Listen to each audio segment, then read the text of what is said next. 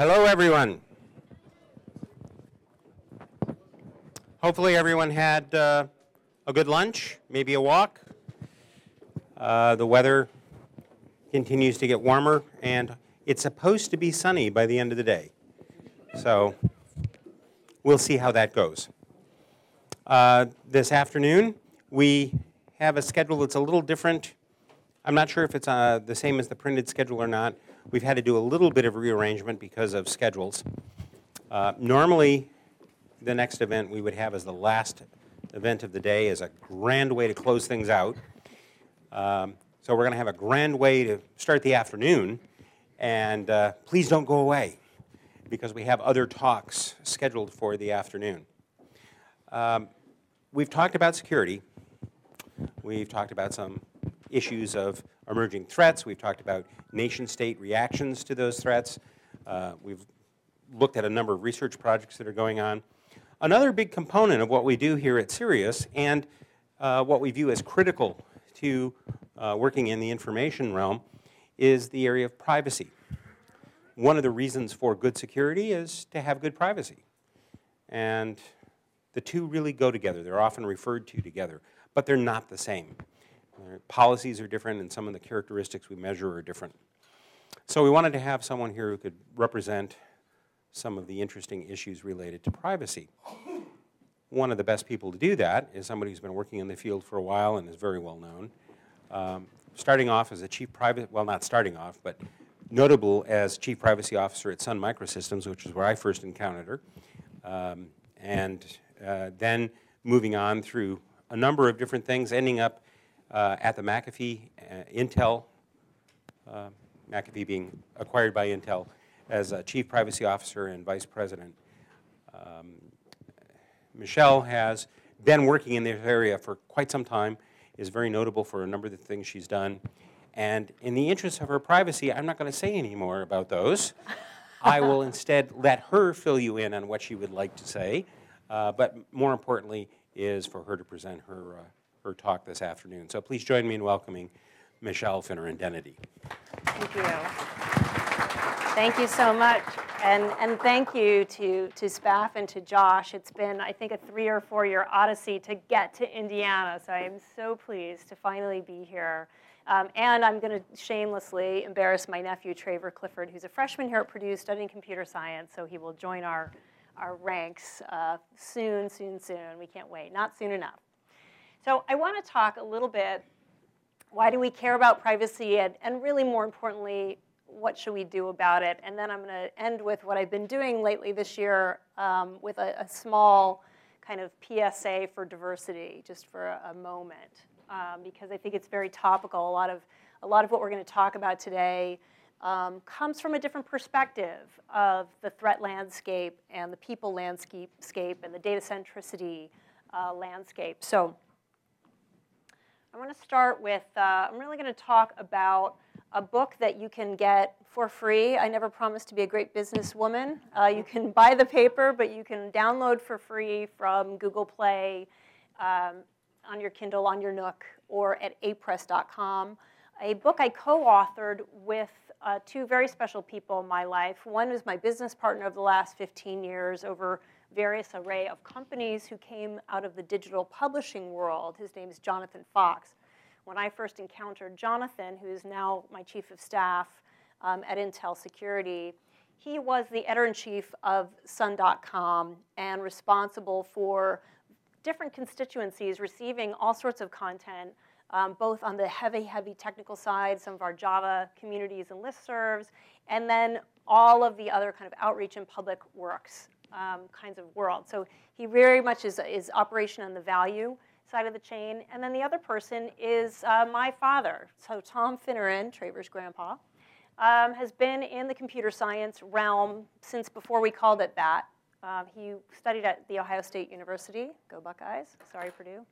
Um, and went into the Navy soon thereafter. Now, the, the interesting thing, so there's a mix of generations with students and some of us who are a little slightly more mature. Um, back in the punch card days, who remembers the punch cards? Do you know what happens when you're five and you knock over a bunch of punch cards? yeah, Yeah, you know what? In the 70s, corporal punishment was a thing. so I grew up on a raised data floor back in my broken childhood with my dad. Uh, the other element of my uh, upbringing was my both of my parents are patent uh, attorneys, and so from a very small one, and I actually went and followed. I was actually a psychology, a, a bachelor of science with uh, psychopharmacology was kind of my bent, and self-efficacy was my senior thesis at Ohio State as well. Um, and then I went on to law school. And I'll tell you two stories. The first is, you know, why technology, why human factors, why human and tech together. Uh, back in the early 80s, when I started at Ohio State, there was a research flyer for a research assistant in robotics. And I thought, well, that sounds fun. Who doesn't love a robot? Um, so I signed up, and it was through the special education department. And what we were doing is we took a Ricoh industrialized machine. So have you ever seen one of those like car arm screws in car repetitively? Well, they have these nice joints and things. So we took our Apple IIe Plus, probably programming in BASIC or Pascal, and we adapted the, the paddle input to five different paddles, which were kind of identify joint, tell it what to do, and then go. So it was quite a cumbersome thing um, to move the thing around. So when I first showed up at the school, my job was to track the movements, figure out how the kids learned science, and teach them science and, and judge their reaction interfacing with robotic technology and the code that was bespoke for the purpose. So day one, I pulled up at the school as an elementary school with a special ed program, and I said, hey, I'm from The Ohio State University. I'm all of 18 years old. I'm quite cool. Tell me where the research is uh, for the special education. And this woman kind of looked at me and she goes, oh, the vegetables. Yeah, the vegetables are in the back of the school. They're depressing. And I thought, okay, thing number one, we call students vegetables. Red flag on the play. Um, so I go in and I teach them. And, and the thing that happens then as in now is, particularly when you have bespoke code, um, there are bugs inevitably. And in our code, there was as well. And so there are 17 discrete strokes that when you hit those in that precise order, it would cause the machine to reset. And so what the kids would do inevitably, and every one of them learned how to do it very quickly, they would grab some sort of a beaker of something liquid, and then if you've ever worked with a, a robotic arm of that ilk, they don't just like stop. They go like this, and then they reset back to home. So what happens uh, when you're in a lab with millions of dollars of equipment and lots at stake and lots of grown-ups, they start, everyone starts freaking out except a child formerly known as Vegetable and their teacher, an 18-year-old, you know, dummy like me, who looked in each other's eyes and we laughed and we had a moment. And that was the light bulb that has directed the rest of the course of my life. It's not the technology that's cool at all, as it turns out. It's how it allows us to be more human. It's how it not just eases a burden, but actually shares a moment. It's how it be, turned a vegetable into someone who could communicate with his or her parents and tell them what they wanted for lunch instead of letting it just dribble down the side of their faces. And someone who started to believe that they could. And so as I got further into my studies with these kids and more, we also found that their self-efficacy levels, what their mind, body, spirit, right, could actually raise their T cell production, lower their cortisol production, so their health was better, their welfare was better, their psyche was better, and our technology got better. So that's kind of the, the first step of it. The second is uh, when I went back to law school, I found out very quickly um, from one of these wonderful PhDs. I actually went in and interviewed to get my PhD in psychology, thinking, oh, I'm pretty hot stuff as an undergrad, why not get a PhD? And I sat down and I told him how I was going to change the world with technology and how it's really great. It's going to really, you know, help us to communicate and do all these great things. And, and he said, young lady, come over here. Let me show you my calendar. Here's the meeting with the dean where I fight for money. Here's the meeting where I organize a meeting. Here's a meeting when I take in students. I'm seeing Spaff nodding, going, the day-to-day job of a researcher and an academic is not the same job as I was describing. How do I go out and just go crazy telling the world that these users are not vegetables, that these users can actually tell us how to design systems better than we can, that these inventors who seem so crazy aren't so crazy after all. They can create new, novel, and non obvious things. So he said, go off and be an advocate for a couple years, and if you still want to come back, kiddo, you're in. And it's been about 30 years, so I think he's still waiting somewhere. But he was right. I went to law school, um, and it was my second time there because my mom, my dad went through on the GI Bill at night while he was being an engineer for Standard Oil, and then my mom went through um, when I went to kindergarten. So I went to kindergarten, and then she'd pick me up, and we'd go to law school together. So it took me two rounds to get through school. Now, the first, um, and then, I'll stop telling stories until I can tell potty training stories about Traver and really embarrass him. If there's any young co-eds in the back, he's really a good guy. So it's just his, his aunt is a little. Um, so I was sitting there in class in law school, uh, not knowing that I wanted to be a patent litigator at the time, but still with this love of technology and this love of people. And my professor said, you know, there's a case and, Socratic method, stand up and be humiliated. Uh, come, come nigh, we'll pay you more later, but we'll come and be humiliated in law school. That's kind of how it goes. Um, and he said, you know, there's a traffic light, and the only people that could, could access it are the public works people, and both sides of the light were green at the same time, causing an accident. What is that called? And this is like our first week in school, and we all sat there terrified. And I stood up and I went, Res ipsa loquitur. And he looked at me like, oh my gosh, because that's actually the right answer. It's a Latin phrase saying the thing, it speaks for itself. And the reason I knew that is I uh, have, uh, there's three girls and one boy in my family. We're all, you know, Irish quintuplets, uh, years, less than a year apart, most of us. and whenever we'd go out and play in the yard, my mom would be studying for her law school exams. And I always remember we had this one little commode right near the playground, and we'd come inside and she'd come out and she'd say, Thomas Robert Finneran Jr., put the toilet seat down. And he'd always stand there and go, Mom, how'd you know it was me? And she'd stand on our porch and say, Res ipsa loquitur. So it doesn't have a lot to do with privacy engineering, but such a good story. Um, so the combination of these things of what happens when you are the ultimate system holder? What happens if you have a perspective that people are actually people and not vegetables? What happens when law and policy and value and technology come together? Well, what we hope happens is a privacy engineering manifesto. So I want to tell you the last of hopefully my longer winded stories, but a story of exploration of once upon a time when there was a time when it was economically viable to get to a new land and discover new lands and to bring in more commerce and spices were more valuable than gold. And in that time the thing holding us back was technology and will because everyone knew that the world was flat. Everyone. The church said it the rich people said it everyone in control said the world is flat there are dragons at the end of the world, and if we travel over there, everything will go south and we'll, everything will end. Except that there were observers who actually knew how to sail, and they looked out at a sky that looked like a bowl. And when they walked toward the horizon, it seemed to just have a brief kiss, and then you wandered closer and it kept going. So they took everything that they knew, and they took a diverse group of people, and they got some money, and they used the current technology, and guess what happened? We discovered that there's endless opportunities. So the beginning, the end of that myth of the dragon began a new one.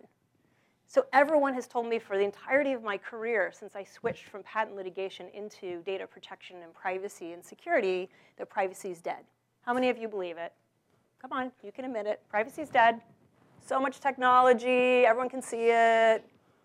Everyone says privacy. You know, Scott McNealy, my old boss, said privacy is dead, and they topped off with a hearty get over it which was great, except I worked for him and I was doing privacy, not so much. it's still probably the most quoted quote. Larry Ellison, the boss who I got when he bought my company, also, there's no privacy, get over it. Uh, I've heard this a million times in a, different, in, in a bunch of different shades, except I'm an observer of people and projects and things, and there's not a single one of y'all, despite the fact that we all have Amazon, that is dressed identically today. We crave individuality. We seek individuality, but at the same time, orthogonally, we're kind of boring. We eat, we sleep, we procreate, we die.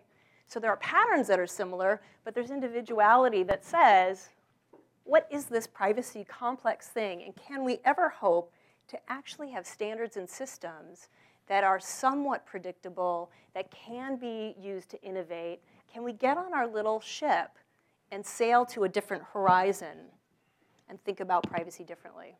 But there certainly are dragons. There are stormy seas ahead. There are all these revelations from traders. I mean, I guess that's a perspective I shouldn't say out loud. I mean, gentlemen who may or may not want to be um, reality stars who are enjoying their borscht with Putin right now and complaining about surveillance in Russia, I'm sure. Um, just to have a little perspective. My opinions are all my own, by the way. None of mine should be impugned to Intel Corporation or any of its boards of directors or even customers. They are my own. Uh, but, but whether or not you like Ed Snowden and what he did, I think it's more of a failure of our press than it is uh, that individual person. We've had people wanting to have a dialogue of where is the virtual cop on the beat? And what would we have him do? What is the corridor that is public? What is the corridor that is private? These are the questions that are very thorny, very difficult, very multicultural, and they're much more interesting to me than a pole dancing girl in, in Hawaii in love with a guy who steals laptops. That's an easy conversation to have. And we can have opinions on both sides of that, whether he's a hero or whether he's a traitor. But the harder conversation is what do we want our society to look like? What are the inherent risks in not taking action on threats that we can detect? What are the trade offs if we do? So, those are some of the, sto- the stormy seas, and some of these are repetitions of the past. I think we're calling it big data now. You know, the availability of Hadoop and parallel processing to help us make decisions. I won't say better ones, but hopefully correlated ones at least.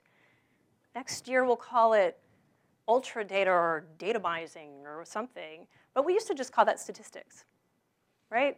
Back in the day, ye old day, if you had a sample size large enough for it to be something, uh, we called it statistics. Whether or not we like the hype, whether or not we believe that clouds can be managed well on or off prem, these are the stormy seas that impact our ability to have, I think, a practical conversation about privacy. And this is the result. We leave the users on the shore. How often do we design systems and just refer to people as users? I will assert to you that it is the modern day version of vegetable. I'm not a vegetable. I'm a person who has some decisions to make. And I've been disenfranchised to be dumb. So it's not just about make it easy. It's not just take choice away. It's not like, oh, we can't possibly educate these users. It's how do we actually think differently about designing systems and the integrity of systems so that we can actually have some participatory um, specifications and requirements. And so this is my suggestion to you, is that we functionalize the definition, the core definition of what is privacy for the purpose of industrialized information. And by industrialized, please think broadly, NGO, you know, educational, government, et cetera. But other than that colloquial conversation about you know, what kind of skirts your child should wear and how long should they be, when you're building systems for privacy, I will assert to you and, and this is a much longer, uh, I actually am teaching a semester-long class based on this, so I'll give you my, my back of envelope definition, which is we believe that privacy can be considered to be the authorized processing of personally identifiable information according to fair information principles. And each one of these unpacks a little bit, and I don't have long enough to really unpack it, but think about the authorization, the entire explosion of identity management tools and technologies, the texture that you can have with a role-based ecosystem, the decision when you federate information, maybe from cloud to cloud, maybe physically, maybe virtually, and permissioning. How do we deal with the, the terribleness of passwords? How do we deal with if we decide to move on to a biometric? All of those kinds of decisions fall under, I think, the who is allowed to do what with where and whom under authorization. Processing, I think we focus very closely on either collection or result, and we kind of forget about everything in between and end of life. So we get very upset when we're forced to fill out another form. We get very upset when somebody already has a data set relating to us, but we kind of don't build our systems thinking, what if you actually followed a system from cradle to grave and how it might interact with different systems as you put these kind of Lego blocks, these tangible computing objects of systems that are capable of processing personal data. And then personal identifiable information, this definition legally and socially is expanding. I think when you said IP address was a personal a piece of personal information even three years ago, the technical community just kind of rolled their eyes at you and said, "You are crazy." Most of these IP addresses really are only the address to an apartment building and not to a person's room. But more and more, we're seeing legislation from around the world saying de facto every IP address equals personal information. We're going to see a lot more of this because of the Internet of Things data mesh networks that's not being built with privacy engineering, because surveillance has not had that conversation in art, in law, in the public, with customer input that we need to have. But that definition of personally identifiable information is expanding far beyond the kind of classic definition, which is a piece of information that which on its own or in combination with others identifies a human person. That's been the definition for at least 20 years. It's a good one, but it's getting mushier with the ability of what we're calling big data. Um, and then fair information principles, you can put whatever accent on this you want. You can call it OECD principles. You can look at the new TIE law that was just uh, put out there in draft today most of the fair processing principles are things we've been talking about since the 1960s, either in relationship to government data, health data, financial data, or internationally in a very broad cast. So if we look at these and we say, this is actually, if you think about it, can be converted into requirements and specifications. And those requirements and specifications can be communicated to developers to managers, to data governance professionals, to lawyers, to judges, to citizens, we suddenly create, instead of a yes no determination on something as complement, you know, as, as complicated as fundamental as the whole data set that describes you throughout your lifetime, suddenly we've broken it down into something that we can innovate on. Hallelujah. That's what we do. When you do that, my suggestion to you is that you've now put that person in the center of the mix. When you go through this process with younger people, especially people who have grown up in the digital age, what you find very quickly is kids do care about their privacy. That's how many people do not believe that is true. Ah, they put everything on Facebook. What do they know? Kids today, I tell you. Well, if you ask, I, my typical thing that I start off with in, in high school or junior high is, okay, who pooped today? And they look at you like, all right, see, we got one hand up. Okay, all y'all are going to die. Because there's a, it's a system. garbage in, garbage out. So you walk into a high school and they are mortified that you even know. And then it's like, oh my God, who's the creepy mom talking about that? And then I'll like point to that guy and I'll be like, hey, you, Jock, I know you get a crush on her. And they'll be like, oh my gosh. So I was like, that reaction that you're feeling young ladies and gentlemen, is how I feel when I see you with a red Dixie cup. Traver Clifford, which he never does. There's only juice in there when he's talking to my nephew. Um, that's how I feel when my mortgage score is disclosed publicly or my, my real estate and my home is actually published online publicly uh, without any sort of protection. So do they care about what your credit card data is? No. Do they care about saying really stupid stuff? Do they have the judgment that you have after half a century of walking on the planet? Probably not. Does that mean that they are not setting requirements and jumping liquidly from platform to platform and choosing to curate different personas that they choose? I will posit to you that if every citizen guarded their data as closely and creatively as a 13 year old girl guards the name of her crush, we wouldn't need to be here. So think about who are the people we're not asking about when we ask about system requirements and specifications, and let's start getting their input really early in this process to understand what systems are supposed to be doing, not just what are systems supposed to be getting away with. That's a compliance discussion. So a privacy engineer, we're really defining as a very broad brush of community. I am not a technologist by birth. I kind of, well, I sort of am by birth, I guess, but not by training. Um, but my input is just as valid with the other specification requirements holders. I'm the, I'm the governor of the system. I'm the one who's talking to the guys in Washington and Beijing and, and around the world in Strasbourg. Um, so multidisciplinary creativity, expression to innovate and communicate is what is needed to really get on the bandwagon of coming up with a system that is data and person centric and drawing from all sorts of people. So this is back to my kind of Columbus illusion of you couldn't have, you couldn't have sailed into unknown waters without a sextant, without someone to make sure you had the right provisions on your ship, to someone who was aware of situational intelligence. What does it look like when the boat is going wrong? So thinking about your finance, your user experience, art, design, surely we can stop doing click, drop down, click. Surely. Like, doesn't anyone have a girlfriend in art school? Come on now. We can do better. And I'm asking everybody to kind of lay their best things on the table. So dual book accounting, for example, from the finance side of the world, pretty good stuff. We didn't use it maybe less than 100 years ago. And now our entire world economy depends on profit and loss, on assets and liabilities.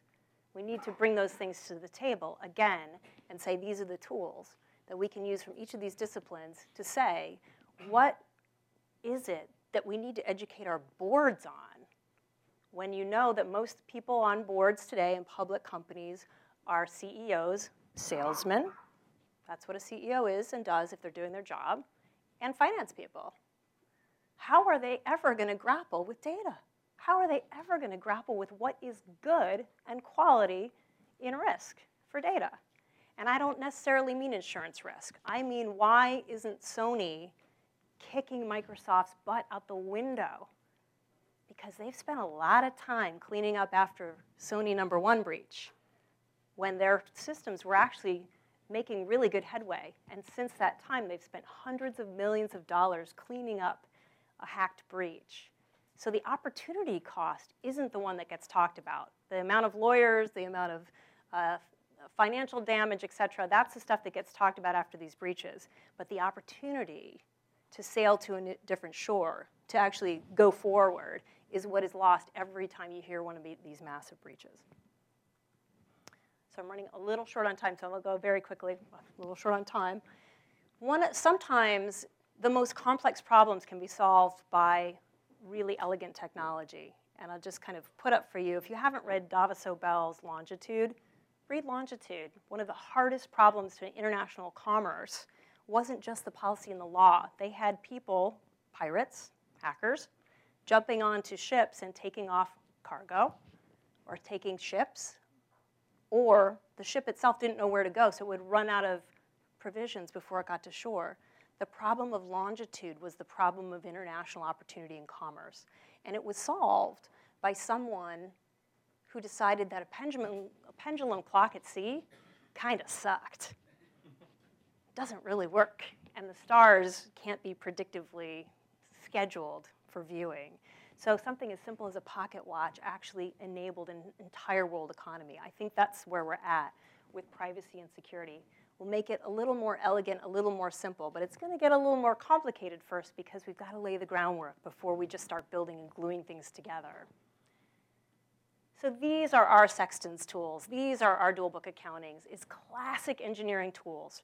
So this is where, um, in, the, in the Privacy Engineers Manifesto, and, and please do take a look at it. I'd love to have any sort of criticism. It was written you know, by a psych major and a retired systems engineer and a publisher.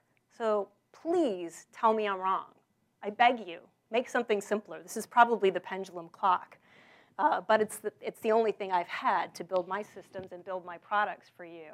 But basically, starting with these flowcharts and using system development tools and techniques, going through metadata models. I cannot tell you how many groups I have walked into over the years and said, where's your data? They want to know how to build a privacy system or a governance system or an information strategy system. And I say, where's your data? And they show me a systems diagram. I said, don't show me a tin can. Tell me what's in, the, in it. And they say, oh, this is it. And so I, you know, I have gone as far as going into my pantry and taking the labels off the cans because they look like the diagrams that they send you. And I'm like, we're going to cook today. And I get out a bowl and I just start with my can opener little peas, little chili, little pie sauce, and you stir it all up. That's what you just gave me. Crap! Don't give me crap. I need to know what's in there. because that's where the law comes from. The law comes from what is the right being impinged? What is the opportunity that we're going after? If you want big data, it shouldn't be big data in and gospel out. It should be garbage in, garbage out. Know where your data is. And if you start to look at systems from a data and person perspective, then suddenly you create this library. And I've done this for Intel Security for all of our products it's amazing to me because people are, are paid to work on features. When you look at that feature in the wild, and I'm talking to it when things go wrong. I'm not the guy who's like 18 months later we tape out and we send it out the door and then I'm on to the next thing. I'm the guy who has to live with the soup, whatever's in that bowl. So what I do is I have a system of record for data and then when people want to attach things to my system, I do an API call because the engineer says, oh, I only need address. Oh, and it's anonymous. I love that. That's my favorite. So you don't know what the data is, but you can tell me that it's anonymous for sure. Okay, I'm a cynical girl. I don't believe y'all. So what I do is I do an API call, and I say, what is the meta metadata model? How do we prove that this is the information going from hither to yon? And it actually turns out doesn't have to slow down your system thinking. Whether you're waterfall or you're agile, what I posit to you is that when you put the, the, the series of privacy controls down one side, those requirements, you know, proportionality, is it doing what it says it is in the right amounts? How do you query the data? Where do you keep the data? How long does the data live? These are zero and one questions that comprise fair practices and principles. When you put them down on a system activity diagram, on a business activity diagram, suddenly you know what a bug looks like. Hallelujah. We've never tracked for privacy bugs. We've never done privacy pen testing because we haven't measured from the metadata and what it's supposed to be doing. Once you build it this way, it's a lot easier to, to then go back and do automated calls, automated auditing, and system controls on top of that. Because guess what? Technology, particularly in the privacy space, is not a silver bullet at all. You're still really balancing between things like context. What did my user expect to happen? when it happened, before it happened. And I'll give you an example of this. When I first came to McAfee, I was really surprised at how often my system was calling up the system to check for antivirus. I really thought it was like when you patch, which shows you my technical ignorance. I think a lot of consumers felt the same thing, that the system was just kind of sitting there as a logo and didn't activate until I activated it. Not true. So to say that, it took me 16 pages of typed legalese language, and you can find that at mcafee.com slash privacy. But if you don't feel like reading 16 pages of single-spaced legal text, you can also look at my graphic novel that I did with chubby little ninjas. Because they act out the show. And they were fun and they were cute, and my boss thought it was crazy, but then I started benchmarking them and testing them and showing them to people whose language wasn't first, first use English. And they looked at the ninjas and they saw what the ninjas were doing as they acted out what our products do not to a terribly granular level, but at least enough of a basis so people could understand what we are about, suddenly I had context. And context lowers my risk from a compliance a, a, um, angle, and it, and it raises my profile as a company that has brand that actually has person centricity. So thinking things through from this level allows me as your corporate actor to interact with you faster. I close deals quicker. People want to know how we're processing the data, and I actually know. We're building tools that we know the deficits as well as we know the features. And the beauty of all of this stuff is everybody who takes computer science should know how to do this. This is not proprietary stuff. This is dual book accounting, and we need to do it for data, and we need to do it desperately now. So at the end of the day, I want you to think about your data. I'll tell you one more story. Yeah, I got time for one more story, right? Um, this is one of my, I call it the, the rat shit baby, and I'm sorry for my blue language. But once upon a time, there was somebody in the Midwest who bought a little China doll and thought, oh, this is so beautiful, I'm gonna put it in my collection. Little China doll goes in the collection, then another one, and then another, and suddenly we have a show called Hoarders. suddenly that baby is like getting dug out on reality TV and it's covered in rat shit. That's what most of our data centers look like a rat shit baby. I know you loved it when you collected it. Do you know what you're doing with it? Is it bringing you value in any way? No, why? We're not having that conversation in the boardroom because we think that processing is cheap and storage is free. And I'm telling you, that ratchet baby's expensive. That mold grows across your data center and your big data turns into big garbage. So curating data, understanding data's value, and what should be put forth and what should be in storage for later is really what all fine art museums do. It's what all performance artists do. It's what these other creative people call communication. It also lowers your risk exponentially. It makes your IT people's jobs easier. It makes your marketing more relevant when you curate an asset.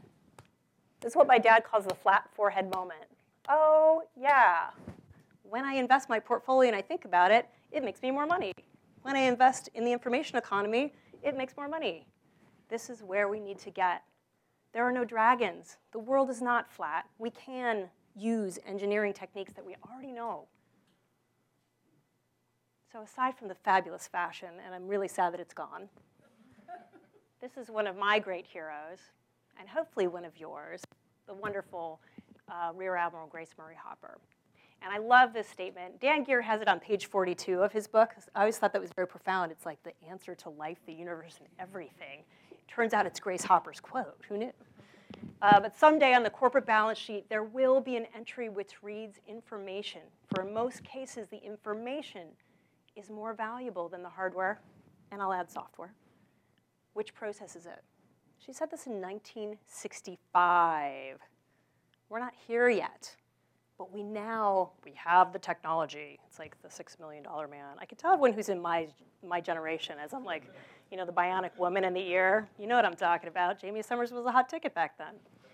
Um, but this is back in the 1960s. We're talking about information as an asset. And yet the other narrative is that storage is cheap and processing is free. And look at Gordon Moore's economic law was right. But we're not going here yet.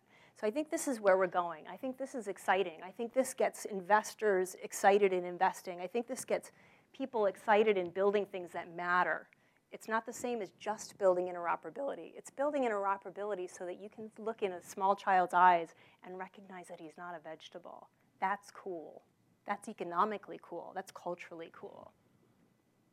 So this is it. You know, there's a 10-point manifesto in the manifesto, but this is my point number one. Data about people is valuable.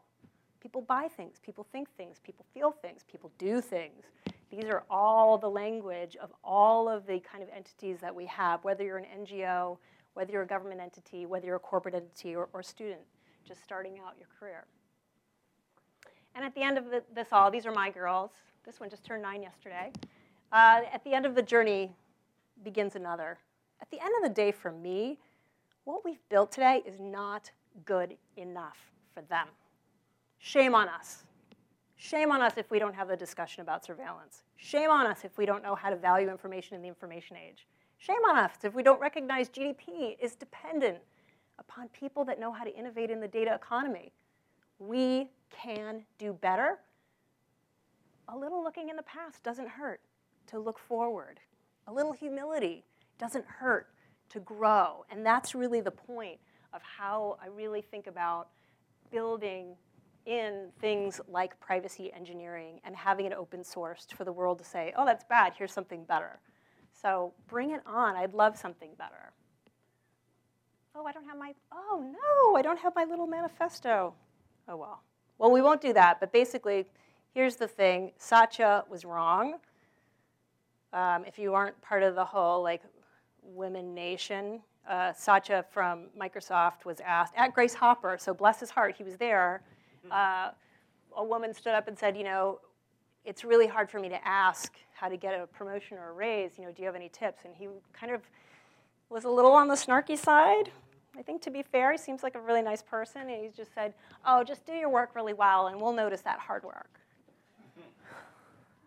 well, I've been working really hard and I've done pretty well for myself, but let me tell you what, men and women are different. Another flathead moment, right? The way we communicate with each other isn't a competition it's accretive value. We actually produce more human beings when one gets together with the other one. guess what? We can also innovate in the same way when we learn to respect people from different ethnicities and cultures and genders. And it's not that they're in the room as some sort of a tally system, it's because we have a different perspective that will change your mind or challenge you so that you now know that your position was right.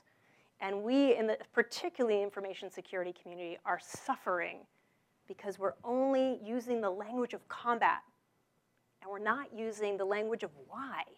I think about protecting. So you go on a road trip, okay, one more story, I keep saying.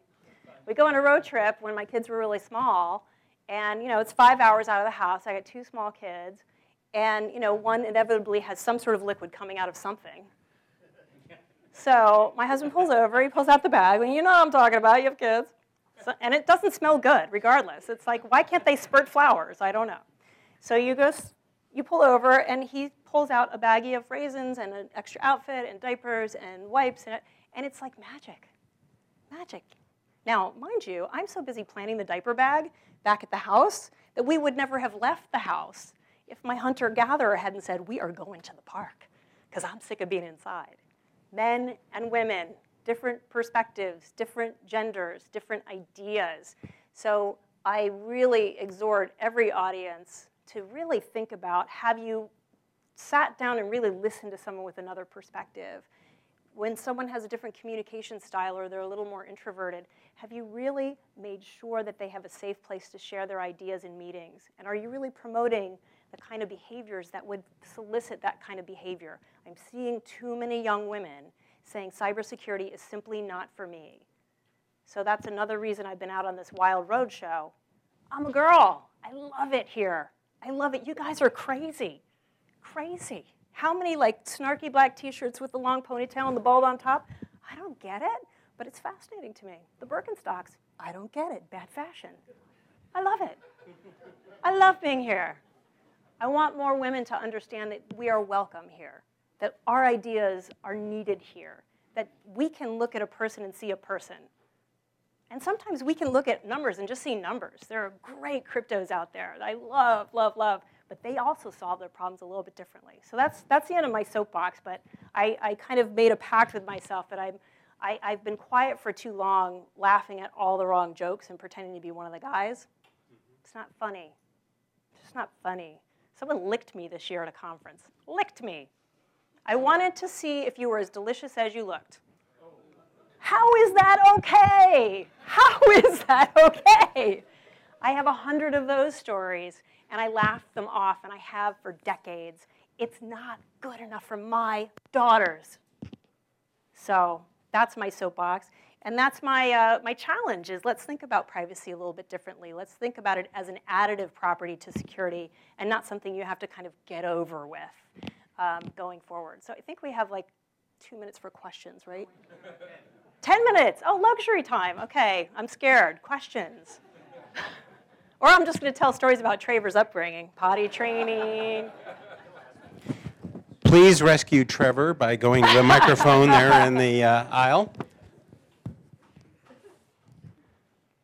And he's actually a contributor in the book. He's, he architected a, a runner's app because we wanted to prove that this methodology will not stop you from garage level innovation. You can do this with a grandpa in an afternoon and, and probably pizza. I'm assuming there was Donato's involved at some point.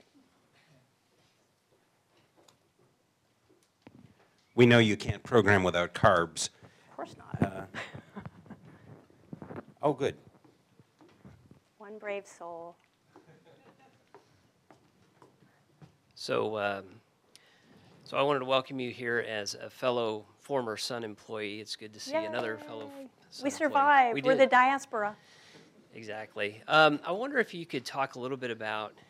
Uh, I'm a security architect. I have security engineers that work for me. We focus on security of systems and information.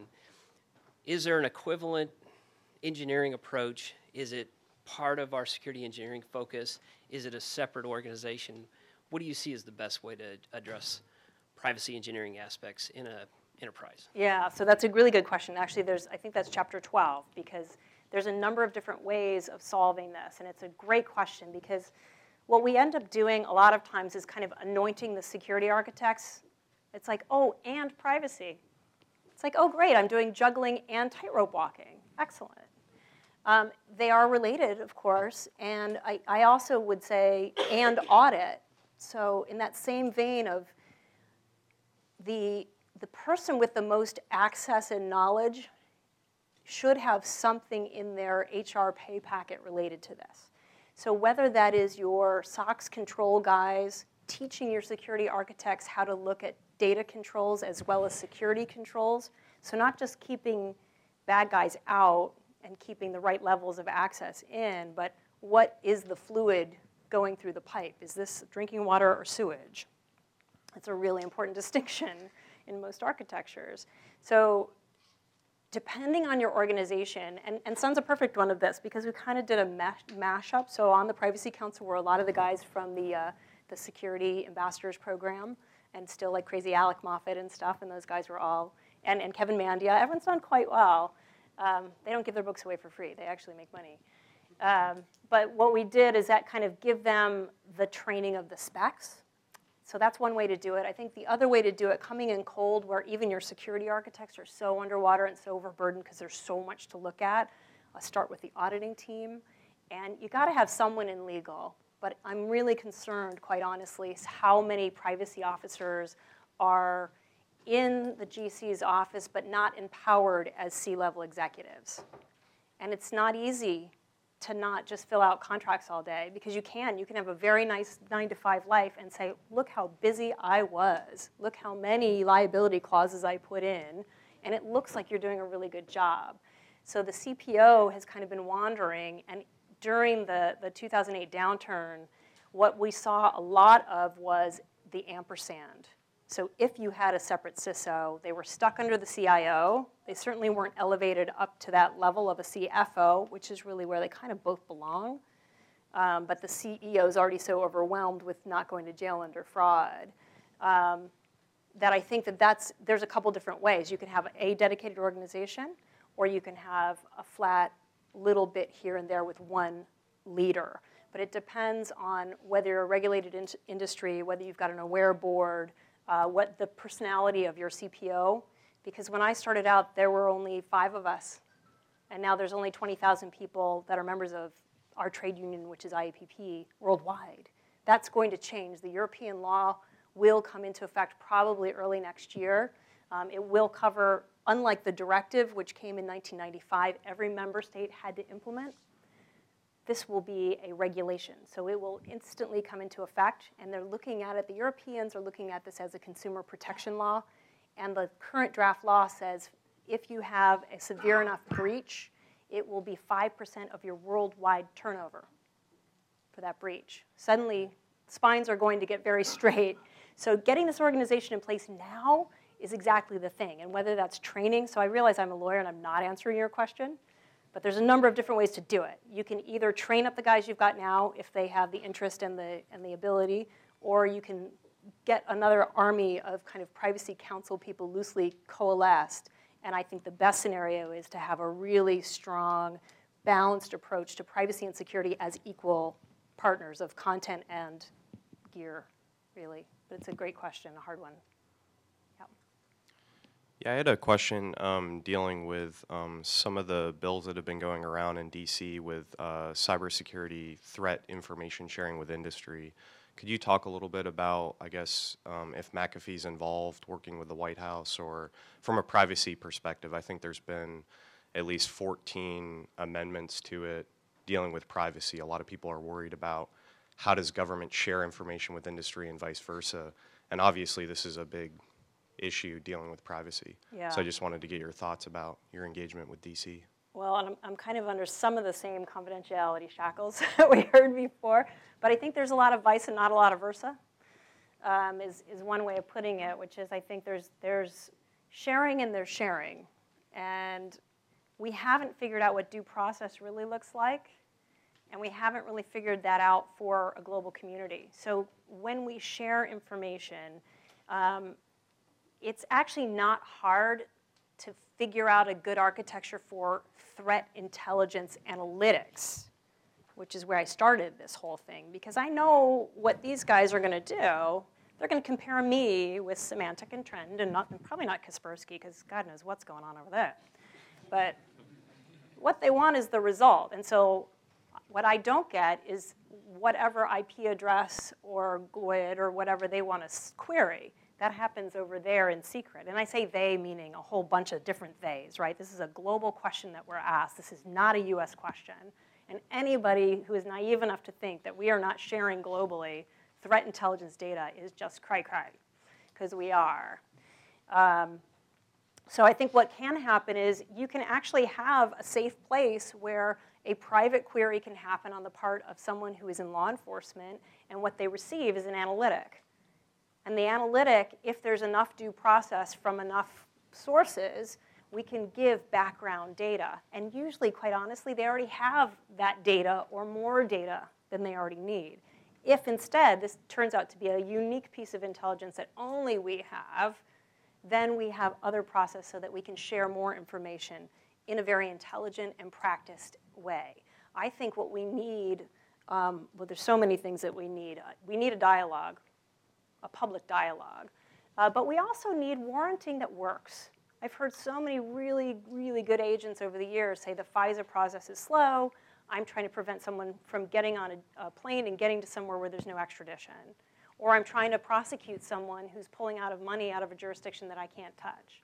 So understanding how are we doing process, how are we automating the warranting process, what information are we willing to show the public on a transparency basis, these are all questions I think that again can be sort of reverse engineered into something that can be somewhat transparent, I, I will say appropriately opaque. And so I think that's where we're going with data sharing. And the problem is it doesn't soundbite very well. So it's easy to say spying, it's a lot harder to say, well, intelligent comparison of analytics based on a lot of detailed data. Like, you've lost Jane Pauley. She's died on you. Know, and God knows what's going on on the other news stations, right? I don't even know if she's still alive, actually. It's terrible. I'm really dating myself. Is she? What am I doing? Go Jane Pauley. really dated myself. Like Jessica Simpson, I don't know, is she still a thing? Um, so yeah, so we, we are involved is the, is the short answer to your question. And I can't tell you a ton of what we're doing, but I am very much involved um, to the point where I've been accused of either being a terrorist uh, because I won't give all the data or being some sort of an obstructionist uh, because I will. I, I, mean, it's, it depends on the day which one I am, but at the end of the day, what I've said to both sides is, you know, a company like ours in particular, um, I had a grandma, Grandma Blue Hair, we loved Grandma Blue Hair, and she said, you know, don't give away your milk for free if you want, to, want them to buy the cow. Well, I sell cow. I sell cow. So if you want to buy my cow, you want to know my analytic, and you want data, we actually can set up a PO under all the right rules, under every jurisdiction. And I shouldn't say every, because there are naughty ones that I can't really talk about. Then they spend billions and billions on chips, and I can't really say anything terribly public about that. But there's a dialogue even there. So even where there is a culture of 3,000 years of collectivism, it's easy to, to judge some of these economies and say they spy on everything, they look at all the web traffic, but they also, when they have 1% unemployment, have over a million people on their streets hungry.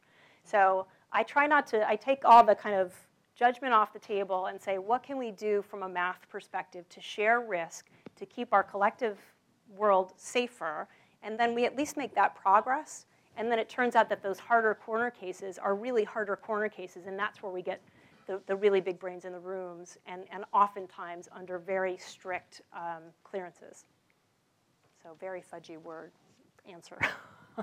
no, that's great. And, and what we'll do, um, we have uh, videos of our talks, Uh-oh. and we will, uh, we will include on our webpage, the symposium webpage, a link to the book.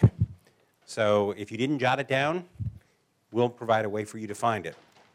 And so let's say thank you to our speaker. Thank you. Thank you, Michelle.